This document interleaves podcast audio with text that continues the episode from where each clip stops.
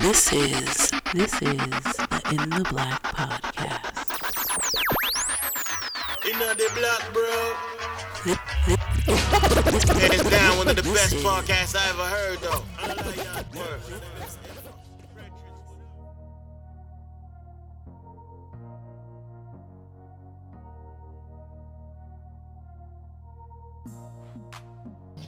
Mm-hmm. My guy. Oh, Lord. Here we go. Check. Check go. This out. I'm sure you got yourself in some bullshit somewhere. whatever, niggas. I mean, whatever. Check this out, man. So, this week, I know you're going to make fun of your boy, but I don't give a fuck. So, this week, I went to the nail salon. My nails look like some straight shit. So, I went to the nail salon, right? And I was getting a manicure. And the woman that was doing my nails, shut the fuck up. The woman that was doing my nails, she's as an African that knows plenty of fobs, she was a fob. She just got here. She had to have accent thicker than gravy, boy. It was ridiculous. So after she finishes cutting my nails, do my cuticles, and rubbing the oil on my hand, she said, "Do you want a hand job?" And I looked at her like, hold on, you actually stuttered? What a hand job. And I was like, and I'm there with people around. I'd slide to the side like, am I the only motherfucker that just heard this shit? And she said it again. And then I was like, like I was just blown. And then one of her friends, I guess, overheard one of the other techs overheard. And I guess they started speaking in Vietnamese or whatever they were speaking. She was like, she just wants to know, do you want her to massage your hands? And I was like, oh, shit. I was having heart palpitations and emotions. I was like, what the fuck is going on in this place? You got nervous because somebody offered you a hand job? Nigga. Listen, I only is that what your life Elgin, is like? You struggle with those type of sexual advances? Elgin, listen. I don't have much. I don't need my wife taking half of much. I don't need my wife taking half of much of what I've got. So you can be easy with them type. Oh no! Don't throw this to me. Nah, they you can throw all this. You head jobs, bro. Whatever, nigga. I'm throwing multiple all of that times. She asked you 3 times. You want a hand job or nah, bro? Fuck wrong with you? Take that hand job, man. And I think the look on her face, I think is what got her. On my face is what got her, because when she said that shit, I was like, because you insulted her. That's why. Because you turned down her hand job. Hold up. I mean, you said yes. It's called a manicure. I'm being corrected in the comments. It's called a manicure. But I'm proud of you, though, man. You're taking care of yourself, though. That's good. Nigga, my hands was looking like some of these cigars and shit. I had to take care of it. It was just too much. Soap and lotion, bro. No, shut the fuck up. It's not just soap and lotion, nigga. Soap and lotion, bro. That's why your hands look like them damn El Blancos, brother. Your hands look like them damn El Blancos. You got to take care of these babies, bro. No doubt. Listen. No doubt. No bullshit. And real talk, one of my homies, he called me out. And this dude, he takes very good care of himself. I'm not going to lie. He takes very good care of himself. And I took a picture of one of the cigars that I recently bought. And he saw it. He's like, my God, you need a manicure. And I was like, yeah, he is all the way into it. He called me out real hard too. Man, you know what? If I send a picture of my hand to some dude and he responds back that I need to get, I'm cussing him all the way out. Like, motherfucker, I'll send you a picture of the cigar. He forgot all about the cigar. Yeah. He's like, nigga, just go take care of your hands. Leave my cuticles alone. Cuticles was trash, my guy. Shit. Cuticles was some straight trash. No bullshit. Cash App, bro. Shit. you that concerned? You that motherfucker, shit. Don't get me in trouble, man. Shit. Yes. Welcome. What's up? What is up? Back once again, it is the incredible In the Black podcast. And in case you weren't aware, this is a podcast dedicated to covering the current events and social issues going on in your black world and covering it all from the perspective of 3 grown-ass men who try as best as they can to take care of themselves. I am your host, Big O, Mr. In the Black, but you know I can never do this alone. This is only 2 of us today. Who do you want to be tonight, man? I don't Mob care, Deep. Bro. We Mob Deep. Okay, shit. Let me introduce the rest of Mob Deep. L, say what's up, man. Are you the dead guy or which nigga? One? What the fuck?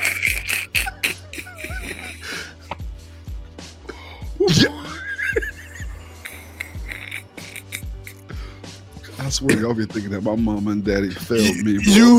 Listen, man, they did a good job, bro. You are truly the reason why we get all the hate mail that we fucking get, my guy. I'm trying to tell you.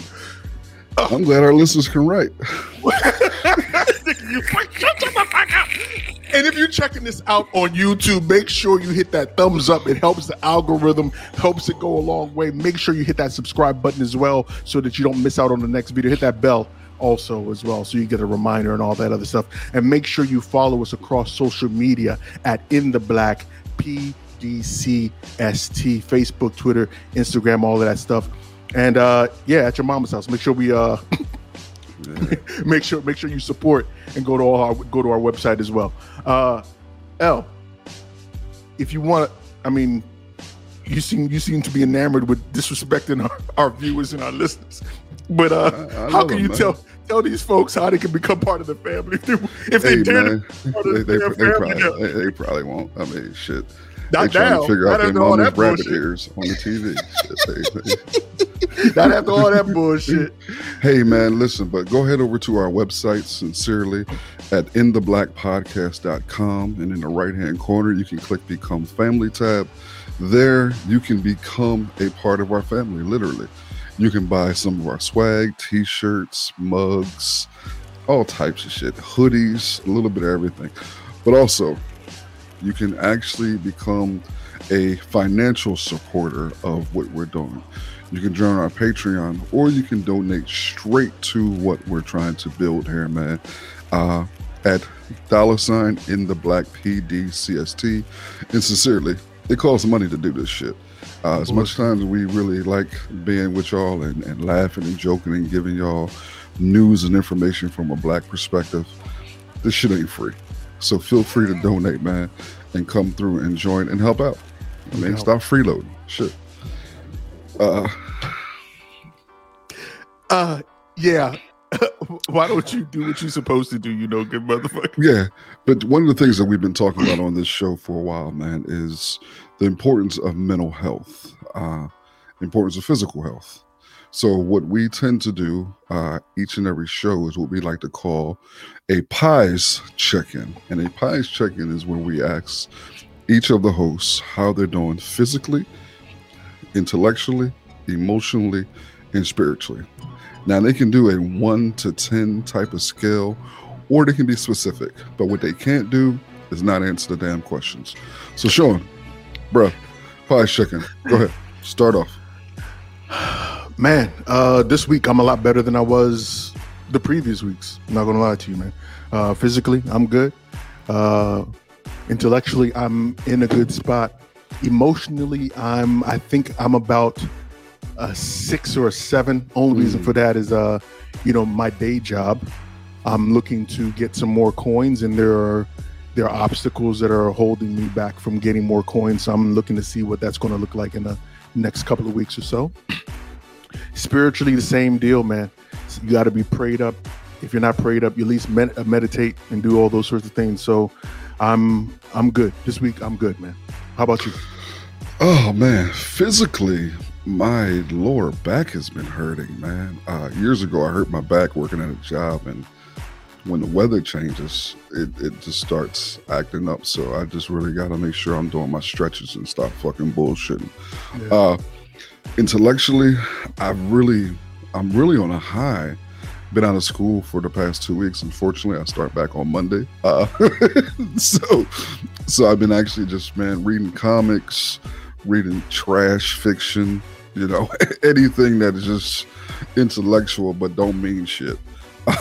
So I've been doing that, you know what I mean, just to kind of, you know, filter some shit out. Emotionally, man, I'm trash. My good childhood friends, man, died suddenly here last week. So tomorrow's the wake, Saturday is the funeral, and just dealing with the grief. I hate both of them type of environments, man. Condolences, my guy. So it's going to be a heavy weekend. Spiritually, I'm pretty good, man. Like Sean said, man, do some sort of spiritual activity.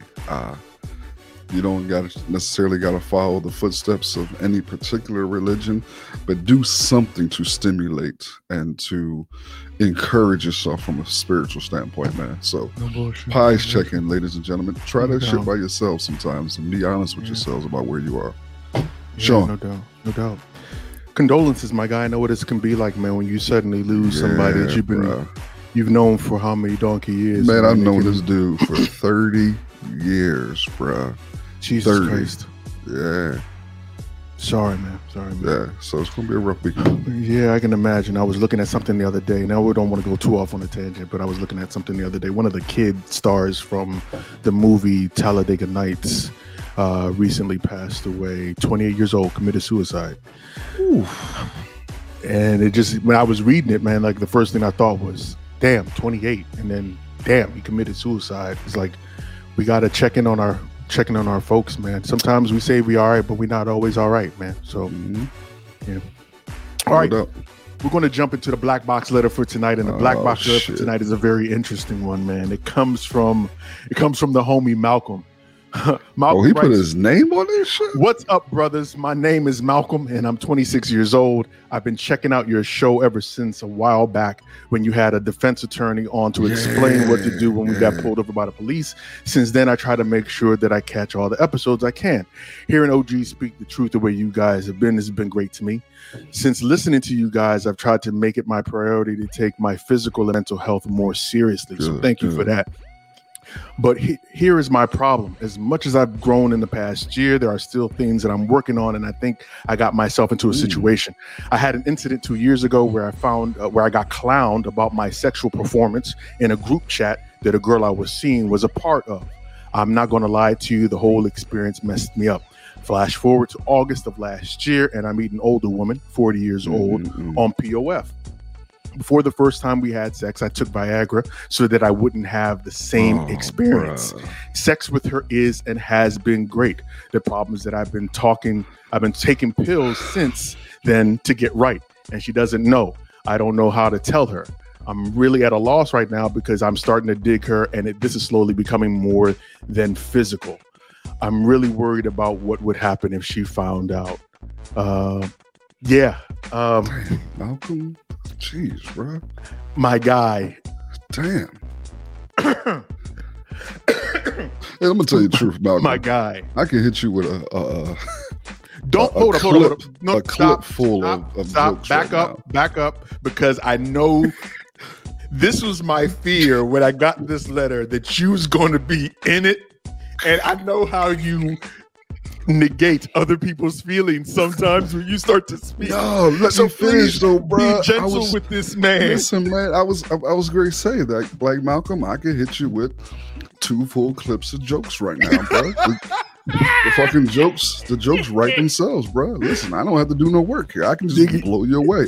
Niggas, you the worst. You don't need jokes right now, man. You really need some good fucking strong counsel. And one of the things that you really have to understand, a couple things. First off, women talk to other women about men's sexual performance as much or more than men talk to other men about women's sexual performance. So the fact that you read some shit in a group chat that some woman said that you was interested in about your sexual performance, you cannot allow that to fuck with you in the manner where you begin to do potentially damage that can never be corrected by taking Viagra all the time, bro. You're too young currently to be experiencing those types of sexual difficulties. Now, here's one of the reasons why you may be experiencing these type of sexual difficulties.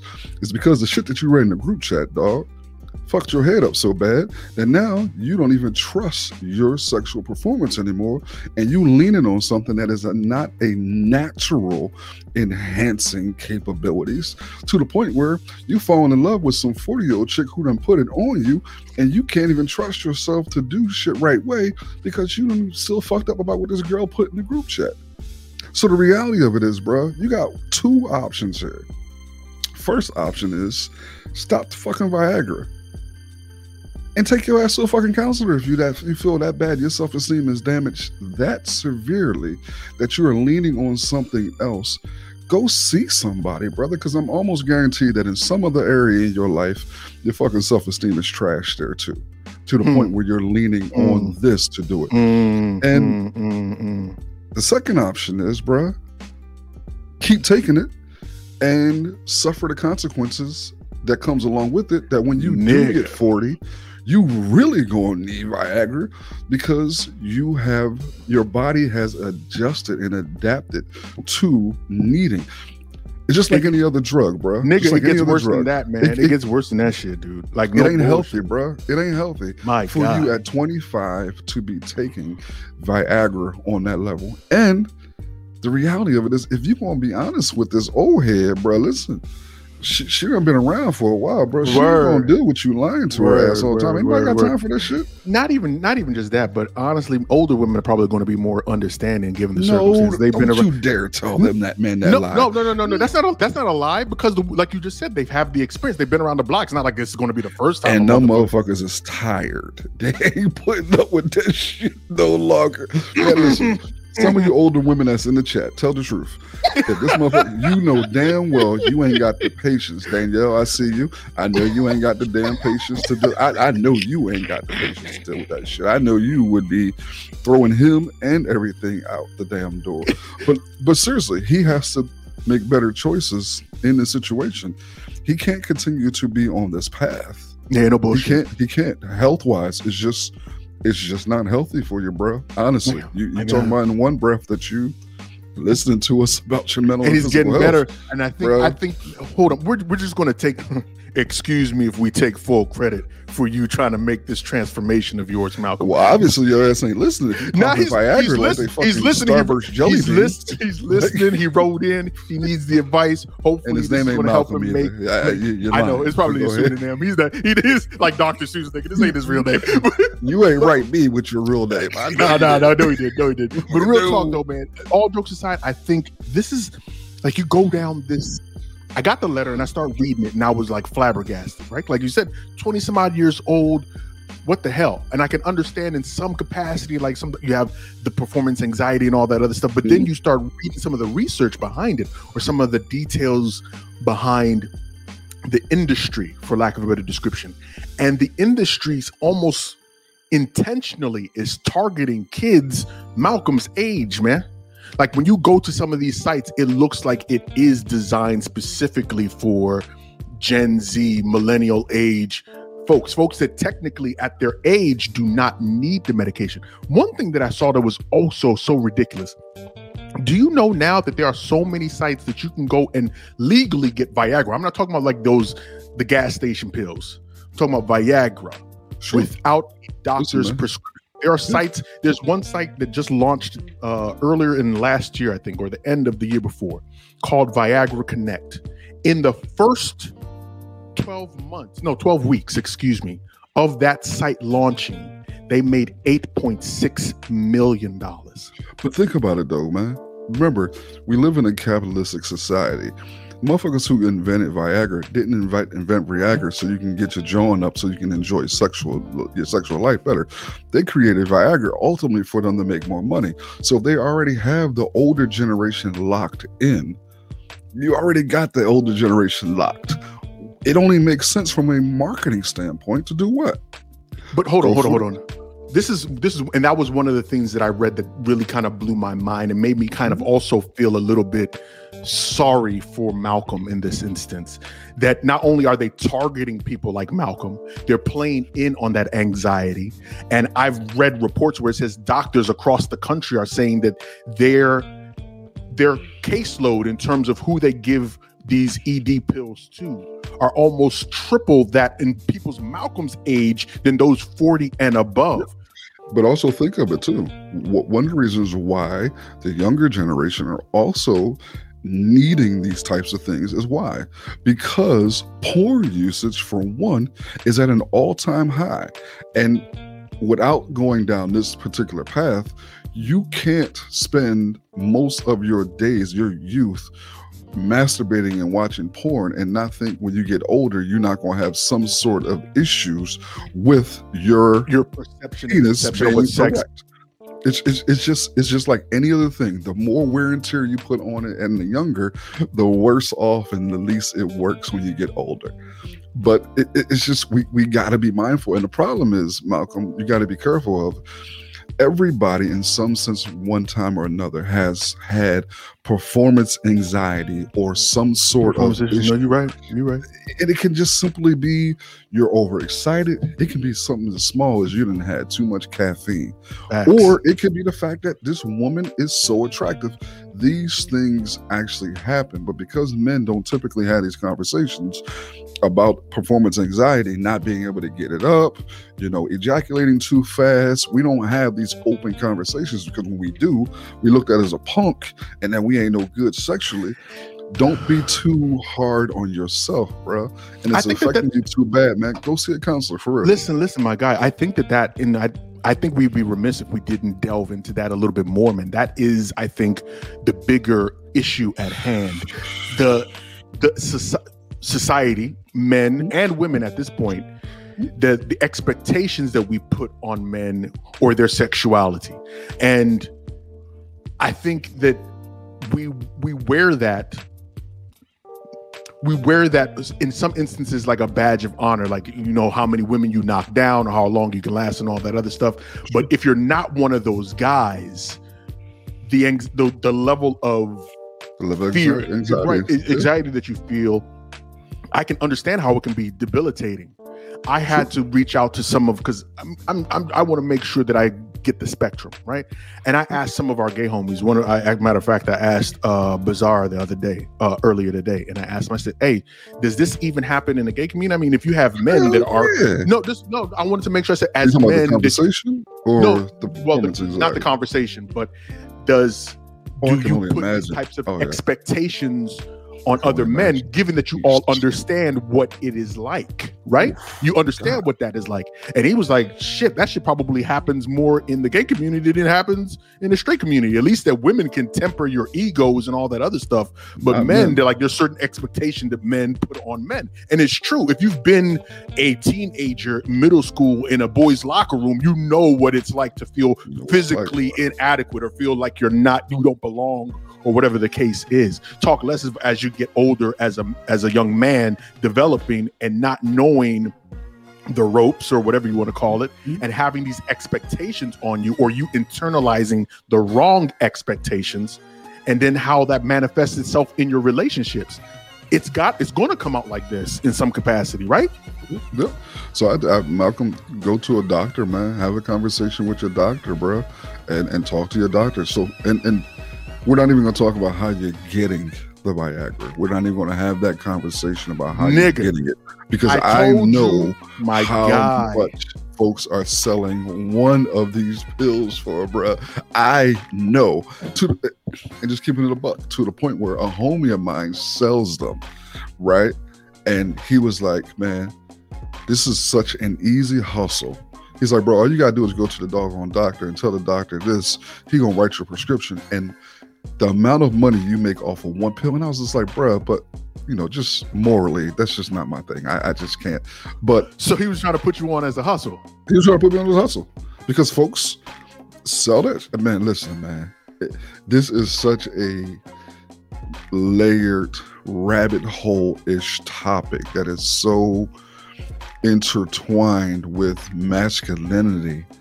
Regardless if it's heterosexual or homosexual, the masculine component of making sure that you're able to perform and living up to some sort of sexual standard that we have put on each other, bro, it's scary. And And you got sons. Yeah, man. I don't know how I'm going. Well, I won't say that. I think that honestly that I'd have an opportunity. Me and my son, I talk to my son, and I'm hoping that doesn't change the older he gets. I'm going to make sure that doesn't change. But to your point earlier, man, this once, like I said, man, when you start going down this rabbit hole, it's really ridiculous. Said that Viagra or erectile dysfunction medication is the most counterfeited drug in the entire world, and that in combined combined in the world of all these erectile dysfunction drugs, all of them, Viagra, Cialis, all of the ones that you can name, right? That combined per year, they are a $500 billion business. So it only makes sense that they begin to marketing to young people, doesn't it? $500 billion, and that's the legitimate way. Talk less of the folks that are, like you said, doing it on the hustle. And we put such a heavy emphasis, man, on sex, male sexuality and virility. On male sexuality, that is just, it's such a standard and such a thing that you really can't live up to it, man. You just can't. And that's why so many dudes are lying and doing the things that, like Malcolm is doing, because of the pressure that has been put on them by society that trickles down to the pressure that we put on ourselves. Next thing you know, we're popping pills and we're lying to women that we're falling in love with. But well, we didn't answer Malcolm. Well, I think we did. I think you did. But I'll say this as well. Go to the doctor. Besides going to the doctor, because the side effects and all that other shit that comes with continually doing Viagra is not a fucking joke. But besides that, you gotta tell this woman the truth, man. You've honestly been living a pseudo lie. Disagree yet? I know, dude, my guy. I think he needs to tell her in some capacity, because what I'm assuming is going to happen. He cuts that shit cold turkey, and then his performance drops off, and she's wondering what's going on. And you know, just like anybody, at that point in time, you tell her. At that point in time, so you think wait until that becomes a problem before you say it, and you begin to cut back, go the natural route. There's a ton of natural supplements that you can take potentially out there that can help out. Just look at that. But I don't think that you go into it and be like, oh, you know, I've been popping Viagra to get it up. And so every time that I'm knocking your back out, the reason why I'm able to knock your back out is because I'm taking Viagra. So the next time I try to knock your back out, if I don't knock it all the way out, halfway out, there's a reason why it's the Viagra. She gonna look at you like, motherfucker, what are you talking about? Like, what? No, so you wait, bro. You cut back, you figure out something else to do, and then you know, if your performance is still failing, then you have a conversation together, because she might be able to stimulate you in some ways that you no longer need Viagra pills, bro. So hold up, I'm very surprised to even hear you say this. You, Mr. Be open and honest dialogue 24/7. You shouldn't be afraid to have these conversations. And now you're telling this dude to continue to live the lie until she turns around and makes it an issue. The reason why I don't think he should tell her, because at the moment, the lie is not being harmful to either one of them at the moment. It's a victimless lie, essentially. It's not like it is a victim. I ain't touching that, bro. Nope. But I'm just saying, at the moment, he doesn't have to have that conversation with her, because I just don't think that he needs to have that conversation at the moment. If his performance continues, it falls because he doesn't take it anymore, I think then you have a better conversation. Mm-hmm. But again, Malcolm, this is one of those great things that if you're really into her and you've fallen for her, you should be able to have open conversations with each other about sex, things you like, things you don't like, things that might stimulate you more that she's able to do. Facts. Or willing to do. Facts. Yeah, yeah. Take a risk, bro. Yeah, she's 40. She done been around the block. I'm assuming. Nah, I ain't gonna say that. Nah, I ain't gonna call her that. I ain't gonna say that. Nope. You know what? You know exactly what the fuck I'm talking about. You know what? Let me clarify myself. I don't need an Elgin letter coming in the mailbox this week. This woman has lived long enough to experience. Ooh, you tried. You can't do it. I'm trying. Leave it alone, bro. Leave it alone. Yeah, let me put the shovel down. Leave it alone, bro. All jokes aside, Malcolm, make sure you have these conversations, man. You should be having these genuine and open conversations about what it takes to be a good partner anyway, regardless of if you're taking the pills or you're not taking the pills. So, I mean, man, I hate your ass so much. You make simple shit so fucking difficult, motherfucker. You were going to talk about her experience, bro. Do you know how that was going to sound? Listen. Like, I didn't ask for her. I wasn't talking about her body count. I was just saying the fact that she's. Shut up. I hate you. God damn it. Malcolm, Thank you for writing in, man. I appreciate you being brave enough to share this with us, even though we know Malcolm's not your real name.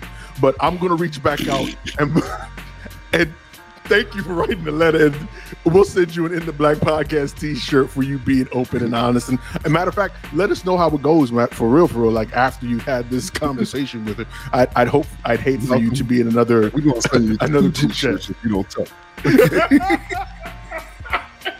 Elgin's gonna pay for the both of those jokes, motherfucker. You're stupid. Too, bro. No, nigga. You're stupid. All right. Next on the docket, man. Go ahead, El. We'll close. We'll start with that other foolishness. Talking about sex. That's your man's, by the way. But go ahead. I have nothing to do with this dude, man. So let's. I know everybody and their mama know. You just seen this dude. The muscle-bound, dark-skinned dude sitting in a compact car giving out relationship advice to people. Well, Derek Jackson, who spells his name with Jaxn. You know he's an asshole. He can't even spell Jackson correctly. Well, anyway, this internet relationship guru got exposed for cheating on his wife. And man, when I tell you that all shit hit the fan, this has been one of the most literally fascinating things I have ever seen before in my life. Why you say that?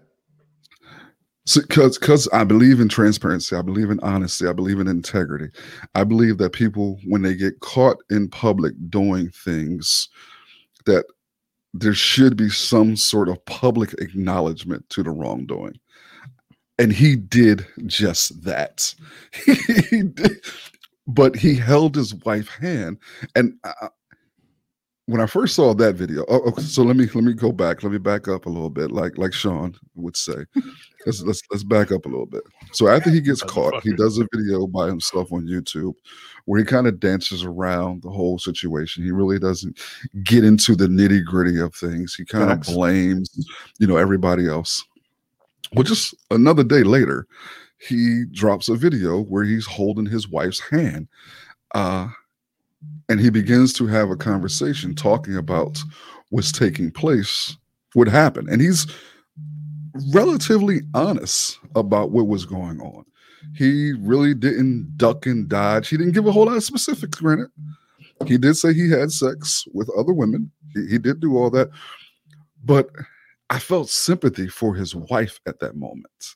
At that moment, I felt sympathy because it really looked like she was a woman under duress. And sincerely, I mean, I'm not even joking here and being facetious. She really looked like she was a woman under duress. Yeah, I think she was looking straight at the camera. She was, he was holding her hand with his vice grip, and the hand was in his lap, and she just looked like a woman. Looked like she really didn't want to be there, my guy. She really didn't want to be there. I can only imagine not wanting to be there. Right. But then it doesn't stop there. Like next thing you know, he's promoting a book. Where in the book, he's talking about how him and his wife have worked through the issues. And I'm like, hold on, time out. How did you write the book so fast? Like, you just got the video last week, bro. You dropping a video about how you and your wife worked through it. And then not even to mention the way he took the Christian faith and manipulated it, molded it, and turned it into this horrible piece of shit. It was just the things that he was saying was, and then of course the great third person video where he goes back to the compact car where he reviews his own shit, shirt on and this medium Scully, and reviews his own. It was just like this dude literally is a sociopath. Okay. My God. The whole thing has been fucking is nuts. That's a whole bag of peanuts herself. That's a whole nother thing, my guy. That's a whole other thing, my guy. Like you know what? Did you see the video that his wife did? I saw the first one. The bonnet was the helmet of salvation. Malcolm, you don't get the jokes. But Derek Jackson's wife, she gets the jokes because that shit was crazy. It really kind of it really rubbed me the wrong way, and I felt bad for feeling that way initially because like his wife or well it's in its entirety, motherfucker. But because you see the video, him cheat on his wife. I mean, I feel bad for the woman for having to deal with that. But then on top of that, what he does in his personal life is his personal business, right? He's the one that chose to make it public. And when he chose to make it public, not only did he make it public, but then he dragged his wife along, right? Yeah. So you see this video of him holding his wife's hand, and you're looking at her, looking like she's in a hostage situation, and you want to ask her to blink twice if she's okay. And then at the end of the video, you're like, damn, I feel bad for this woman. Like somebody go call the police and have a wellness check or something. Like that's someone, how bad. 911. Yeah, sure. Yeah, like really that bad. And then she releases her video, and then subsequently the second video. And I'm thinking to myself, yeah, he's got the right one. That's the reason why he can do and say the things that he's been able to say and do and get away with it. And then on top of that, now to try and monetize and capitalize on all of this foolishness. Let me ask you, how did you feel when you found out that this dude was selling a goddamn book after all of these videos popped out? Like, it really caught me off guard. I wasn't surprised. It caught me off guard, but I wasn't surprised necessarily. I ain't gonna lie to you. I'm surprised that this dude had the biggest following that he did. Listen, I always thought that he was one of them trash ass internet comedians, who do the guys who do the comedian skits that are not funny. Right. You know, Kev on stage. You know what I'm talking about? Guys like that. You know, the ones like that are not funny. Why are you such? You are such a fucking asshole. God damn! What, man? This is what you do. Malcolm, why do you listen to this fucking show with this dude? You know what? Go ahead. Just keep saying what you're saying, man. Listen, I thought he was one of those guys, though. But then to come out and find out, you know, this dude has a major following. But I always hated him because everything that he did was just shitting on black men all the time. It was always like, and I say shitting on black men because he never put the full context of situations that both sides. It was always like he was really simping for black women. And it was just like, damn, why the hell are black women following this motherfucker like this? I don't understand. Like, y'all hate being lied to, but you're following this line. You're following this line like shit. No doubt, man. No doubt. But what was the book? Sean, tell me how he did the book that fast, bro. How do you do the book that fast where you're talking about you cheating on your wife when you just got caught cheating on your wife? I don't understand. Listen, so, like, okay, they already know? No, and you know what? I think I need someone in the comments or someone ultimately to explain this and clarify this for me, because from what some of the stuff that I've read says that all of the incidences happened about 4 years ago and they were able to rectify. Okay, right. And they're just finding everything out now. And through that process, that's how we wrote the book. But then there's some other folks who are like you said, that it was maybe like a month or two ago. So it's not like it was that long ago, and that's all of a sudden. That's when all this nonsense happened. So I need somebody to help me clarify what the timeline is. So somebody said the book was already out. Okay, so the incidents must have been old incidents. Interesting. But, and again, the question would be at that point in time, if these incidences were old, you and your wife have already subsequently worked out with a trash form of Christianity. You guys have moved past all this. You've reconciled all of these different things. Your wife knew about all of it. Why the fuck come out with a video now? Explain it. At this point in time, bro, me and my wife have gotten to a great place off the bullshit that I've done. She's still here.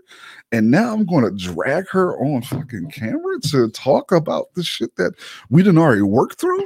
Like, who in the hell is going to be going through all this shit again? As someone who is, I won't say religious because we're not necessarily religious, but we are spiritual in nature in the way we are. I like God. He likes me sometimes. Yeah. We have a good relationship.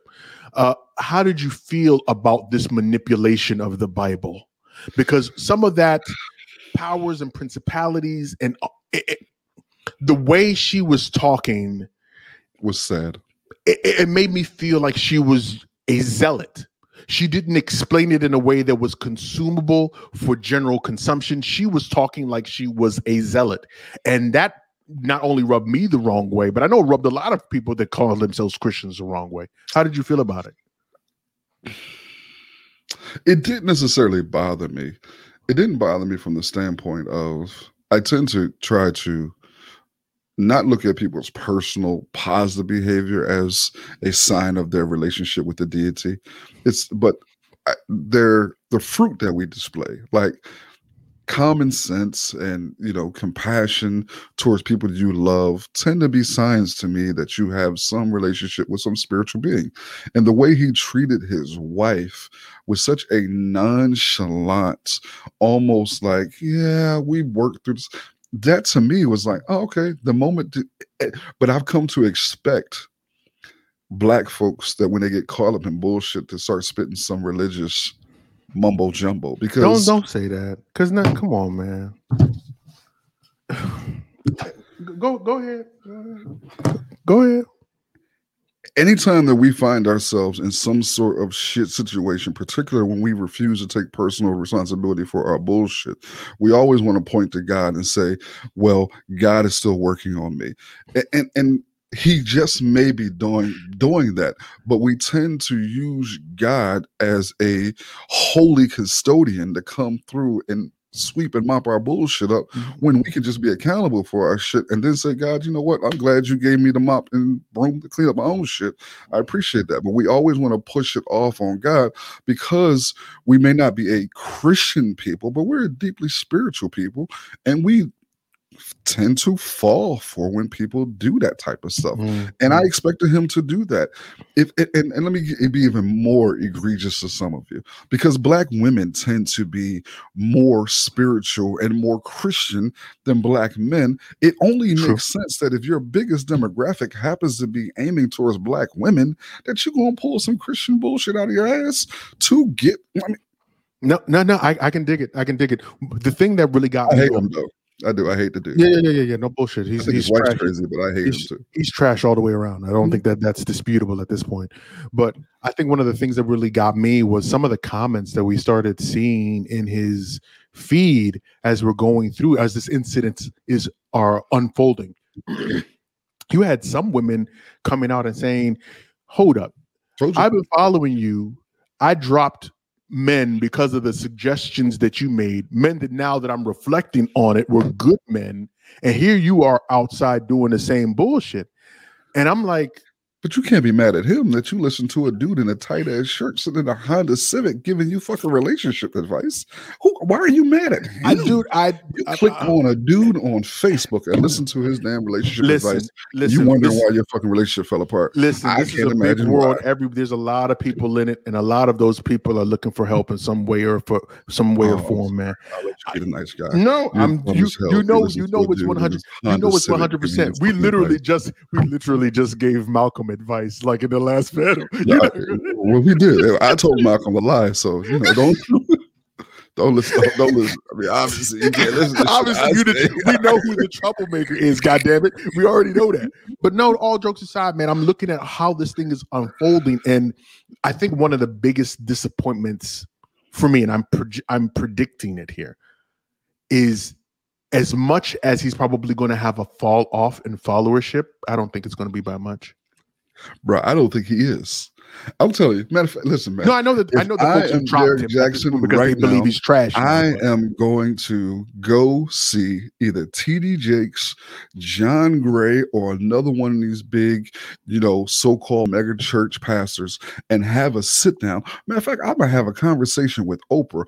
All I got to do is get somewhere and be in a public setting where I can actually tell my story and show some sort of forgiveness and maybe drop a scripture, bruh. That bounce back is beautiful, bruh. That bounce back is Beyonce after baby bounce back. You know what I'm saying?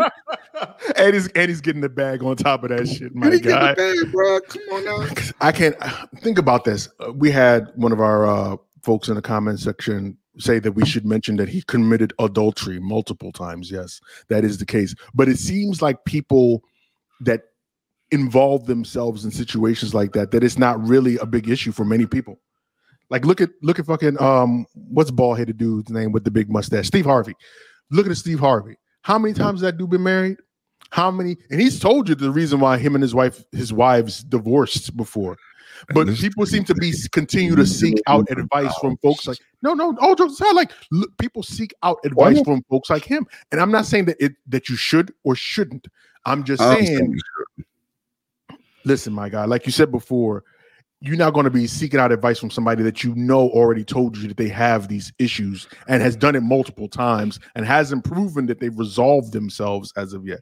I mean, but I tend to believe, man, that when people tell the truth about where they are in situations, you got to believe them. My God. I think people tend to gravitate to that. So if he would have actually been a little bit more open about some of his struggles, I think things might have been a little bit different for him. I don't think he would have faced the type of, vitriol that he's experienced. I'm just glad to see that so many black women are angry with him. I love that. I'm like, yo, burn his ass to the stake. He deserves it. Listen. Let me ask you this question then, man. Because we look at people like this and we gravitate towards them for some sort of insight into how we can change our life in some capacity, whatever that capacity is, to be more like them or to be more prosperous, right? And there's the argument that it's those people that are open with their mistakes that you should listen to the most because they've already gone through the shit and they know how better to explain it.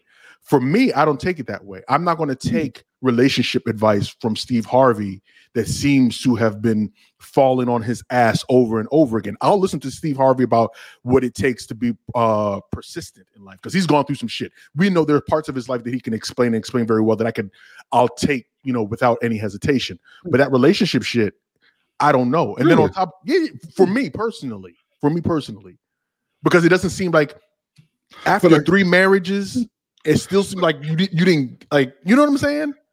I do, but I guess the thing that I wouldn't listen to Steve Harvey if he wasn't honest about his faults in the failed three marriages. Like, I can't listen to you if you just going to ignore the fact that you did some fuck shit in these marriages. That's what I'm saying. That's what I'm saying. Yeah. Okay, I agree with that. Yeah, but. Yeah. Yeah, I don't. Why are you listening to Steve Harvey anyway? Have you seen this dude's mustache? Nick. Any man who walks around with a mustache like that is a sociopath. Is something wrong with him? Something wrong with him. Hold up, man. I've heard people say the same thing about dudes with beards too, man. Nah, so we got to be careful. Good try. That was I'm not. That wasn't a jab at you. I'm telling you the truth. I've heard the same shit. All right, whatever, nigga. What the fuck you, man? Whatever, man, nigga. Just move to the next topic, man. God damn it. All right, what's next, Elgin? Motherfucker. This topic is a little heavier, and we've never had this conversation before on this particular show. And with all of the recent gun violence that we've seen, or let me say it a little differently, with many of the high-profile cases of gun violence we've seen here lately, quote unquote mass shootings that we've seen, the gun control debate has begun to rev up even more. And it is getting bigger and bigger and bigger. It's, people wanting to ban assault rifles. It's people that wants to, ban guns altogether. So there's a lot of different avenues and platforms out there right now. Your president, Joe Biden, came out really quickly and made some comments about, guns, and your vice president, Miss Harris came. Why do you stop doing that shit, nigga? You think you slick? Stop that bullshit. Go ahead, man. Has some comments about guns. So it's fascinating because I think when most people hear about gun debates, they immediately want to run to the NRA and say the NRA is the one. But I'm gonna tell you something, man. The NRA is not as powerful as they once were. The NRA for the past couple of years has been in deep financial problems. They filed for bankruptcy recently. The biggest proponents of making sure that assault rifles and things along those lines are easily accessible are gun manufacturers. The very people who are manufacturing the guns, which makes sense because capitalism is a monster that way. But gun control, where do you stand? What's your thoughts? And first off, condolences and prayers and all those things that go out to all the victims in these horrible situations of gun violence. I don't want to ignore that. No, of course not. I think we need to tell the full story. So we have, what is it, more than 10 days ago, or about 10 or 11 days ago, in Georgia, a crazy white man, and I'm putting that in quotes for those that are listening to this, crazy white man went to different massage parlors across the Atlanta area and ended up killing 8 people, 6 of them Asian women, and 2 white women. So we have that happen, and not even 6 days afterwards, we have this shooting in Colorado at a King Supers grocery store where 10 people were killed. Listen, as people that have enlisted, you and me, we understand what the deal is. I'm not against owning firearms. Oddly enough, maybe about a couple of days ago, my son, I've never talked to my son about guns and gun ownership or anything like that, but I think he might have heard one of our conversations. Probably. And he said, Dad, you said that you got rid of your guns when we were born. Why did you do that?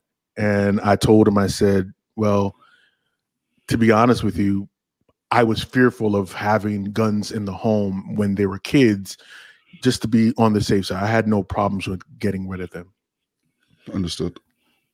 But in the same token, I think that there has to be some level of common sense. Now, what common sense looks like, or what ultimately we as a society decides that common sense and common sense regulation looks like, there are people that are a lot smarter than me that are debating that now, right?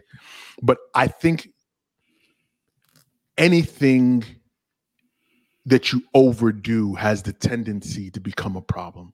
Whether it's sugar, whether it's sex, whether it's anything, those things become an addiction and become a problem. Right now in the United States, there is a firearm for every man, woman, and child in this country. That's over 350 million firearms. There are a lot of people that don't carry. So you have all these weapons concentrated in the hands of how many people? Sure. Like I said, this is not a debate on whether or not you should carry or you have the right to carry. It's not a Second Amendment conversation one bit. No. But what are we going to do to see that incidences like these can be mitigated in some capacity? Because let's take a step back. 2019, there were about 400 and some odd mass shootings. At least I believe that was the number, the last number, close to somewhere in that range, right? In 2020, that number jumped up by almost 30%, and we were in fucking lockdown. Yeah. So how do you manage that? How do you manage to say that even in the midst when people aren't really interacting with one another, that it increases? Like, we have to realize at some point that there is something that needs to be done. Now, once again, I will admit I'm not naive to the fact that I don't know what that answer is, but I think part of the argument that seems to be rumbling in most cases is that not only do people not know what that answer is, people can't even decide whether or not that's a conversation that we should be having. And that's the part. I'm glad you chimed in on that piece right there, because my thing is, I encourage people to have the conversations that they think they should not be having, the conversations that we tend to skirt over because we don't have all of the information. Well, that's how you get information, by sharing it back and forth and having conversations. Now, when I think of gun violence, I tend to think of gun violence that I see that happens in predominantly low socioeconomic, predominantly black environments. That's understood. I can see that. That's gun violence to me. Now, that doesn't mean that what I see happen in these other places across the world, and particularly in this country, that there's not a level of empathy and grief for the loss of life there. There is. But what I struggle with is when I see these things be deemed mass shootings. And then there's a level of outrage and a level of now we want to do something with guns. But for years in parts of Chicago, North Philly, Memphis, all these predominantly black areas where gun violence is through the fucking roof, we didn't have this same type of vitriol and wanting to do something with guns. So it was almost like it was okay when black folks, black and brown folks, would shoot each other with guns. I can dig it. I can dig it. Then when white women and white kids begin to start getting hurt, now we want to have this issue. But here's the thought. I think people should have access to guns. I think people should be able to carry guns. I think people should be able to buy guns. And again, I'm not a gun law expert, but it only makes sense to me that the same way that we go to get a driver's license, that we actually have to take a test. You have to get a permit. You have to actually take a physical test. And if you do something with that vehicle, you lose your license for a certain period of time. You're not able to drive if you get caught driving drunk or without insurance or without your seatbelt. Why not put something along those same lines in place for people who carry weapons? Get a permit. Got to get a license. If you get a license, you have to be able to demonstrate that you can clean the weapon, that you can properly care for the weapon, that you know the safety aspects of this particular weapon. All these different things. But Elgin, you're putting more roadblocks in the way of legal gun owners to stop them from getting guns. It's not good folks with guns that you need to worry about. It's the bad folks with guns that you need to worry about. Because that's the argument you hear all the time. It's like, why are you putting these roadblocks in the way of folks that are doing it legally? The folks that are killing folks are not the legal guns are not really the issue. That's what I keep hearing anyway. That it's the folks like in Chicago that are selling them under the table and shooting each other in the streets.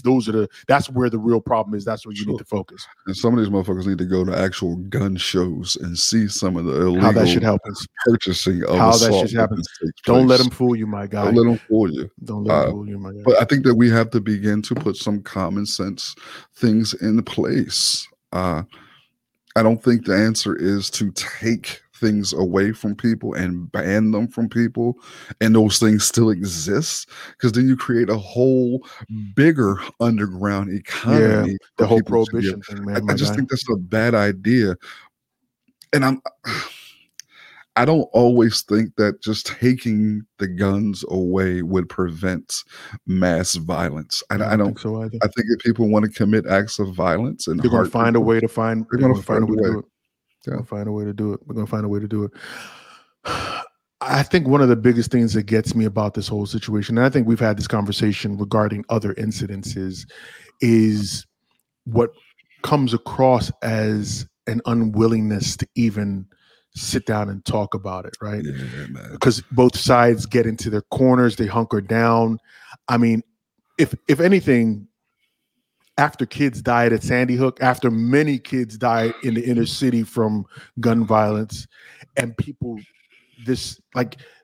I don't know how you can deify something to that extent. You know what I mean? If you want to have an argument, like get into a knockdown, drag out fight with somebody, talk to somebody who's really about their Second Amendment rights and tell them that they're that they should curtail their gun purchasing or some nonsense like that. Dude, that is the worst conversation that you could ever have with a motherfucker, because you better be ready for it. And I'm telling you, man, the biggest reason why there is not more common sense approach to gun laws in this country is because of money. It's literally because of money that certain groups are paying one group of politicians to push this. And it has zero to do, or very little to do, about the loss of life or the potential loss of life. Man, it is about that bag. It is. Like, oh, let's keep it all the way funky right now. We know that right now the Democrats, and I'm using them specifically because they are the party that seems to be the most vocal about getting gun correction. Hmm? And I put that in quotes as well, right? They have the House, they have the Senate, and they have the White House. Yes. If they really wanted to do something, they could do something right now. Then there shouldn't be any questions, any debate about it. You wrangle the folks that you need to wrangle. Everybody be getting on board. We're going to vote, and we're going to vote to make sure that nobody, high-capacity magazines is out the way, assault rifles like the AR-15 are out the way, all of that stuff. But you see that now we're having this debate, and then the debate becomes, if anything needs to be done, then it needs to be done bipartisan. Yep. Nigga, kiss my ass, man. Like, lives all drugs are being lost. Thanos, done. Listen, my guy, this is one of the things that gets me all the time, man. I hate this argument about bipartisanship. Oh, it's the stupidest shit on the planet. Because at the end of the day, I don't think because the argument and the way they transition the argument is that the goal is to be bipartisan. Mm-hmm. And the end of the goal is to get results. I don't think about it. You had... They just recently did a poll. Fox News did a poll. Said 60% of voting Republicans agree with Joe Biden's stimulus plan.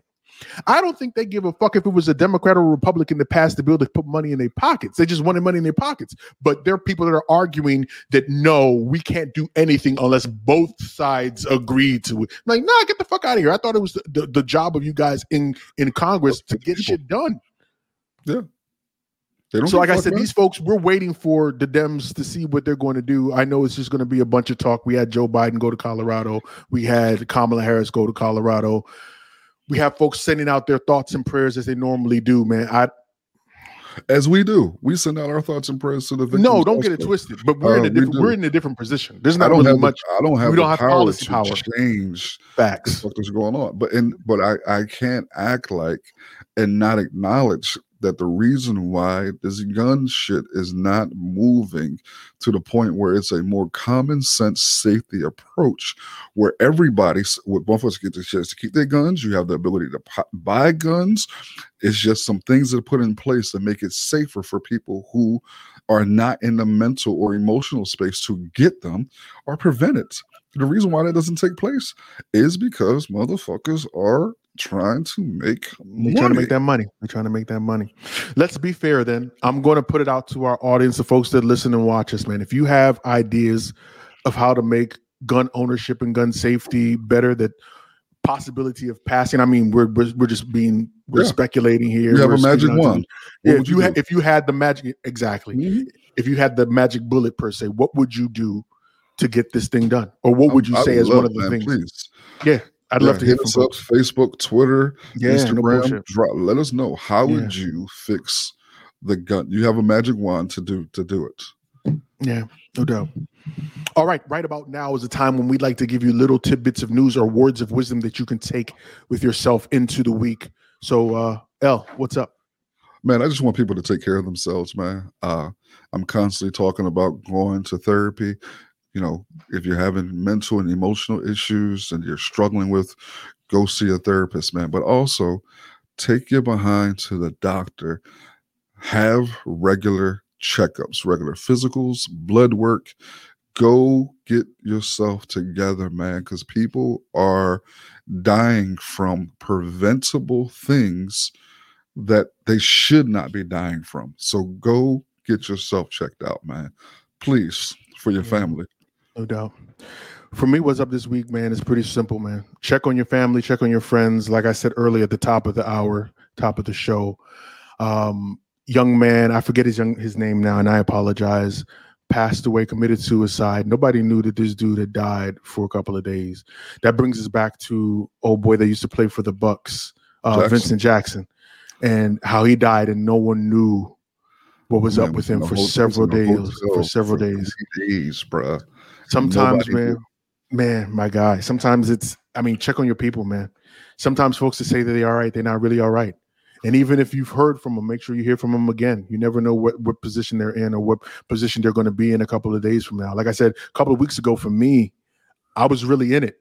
And I had an opportunity, lucky enough, that I had people in my corner that I was able to talk to in the moment and get my mind right. You know what I mean? And that was just me feeling some sort of way, talk less of having suicidal thoughts or feeling so down and dejected or so pushed to the wall that was your only escape. So checking in on your folks, man. Please. L, Where can these good people find you if they'd like to find you, man? Twitter at Elgin Bailey. No doubt. And I'm Big O, Mr. In the Black. You can find me on Twitter and on Instagram at MR_In the Black. And I want to thank you guys once again for joining us for another incredible episode of the In the Black podcast. You could have been anywhere else in the world, but you chose to kick it with us, and we appreciate it.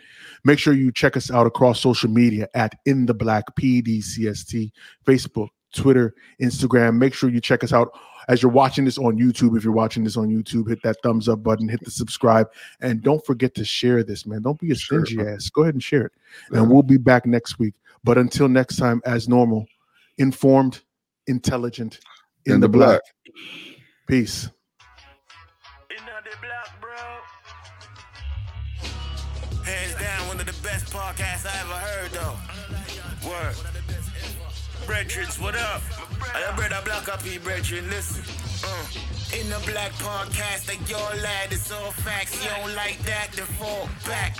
In the black podcast, don't talk trash, just switch fast. If you ain't raw, then you're whack. Informed, intelligent, elements always relevant. Not for the weak and delicate, this is eloquent excellence. We are setting the precedence, rest of them are excrement. In the black podcast, the truth like the testament. Don't know, black up here, bro, man, a specialist. Know what that podcast broadcast. Y'all mess with this, like said them I cheat, who no do it so effortless. I listen them, I learn, when them listen them I benefit. Reporting current events, everything that is prevalent. This is so exquisite, a scientific experiment. Giving you the news, not views, without evidence. Telling you the truth, sentiments without embellishments. Relax, these are the facts, bringing them to your residence. In your house or your tenement, listen to hear intelligence. Body filled with melanin power, that's so unsettling. Bright in the stars, bringing some light back to the desolate. In the black podcast, like your lad, it's all facts. You don't like that, then fall back. In the black podcast, they pan tap. Who no fi watch black up in your chat, me can't flap. In the black podcast, like your lad, it's all facts. You don't like that, then fall back. In the black podcast, we outlast. The whole of them can, none of them no contrast. Yeah. Just like that, though. Yeah, man, that's how we are doing it, the Big O. Yeah. Mr. In the Black himself. What up, DJ Henry? It's your boy Black P. I'm out. Now,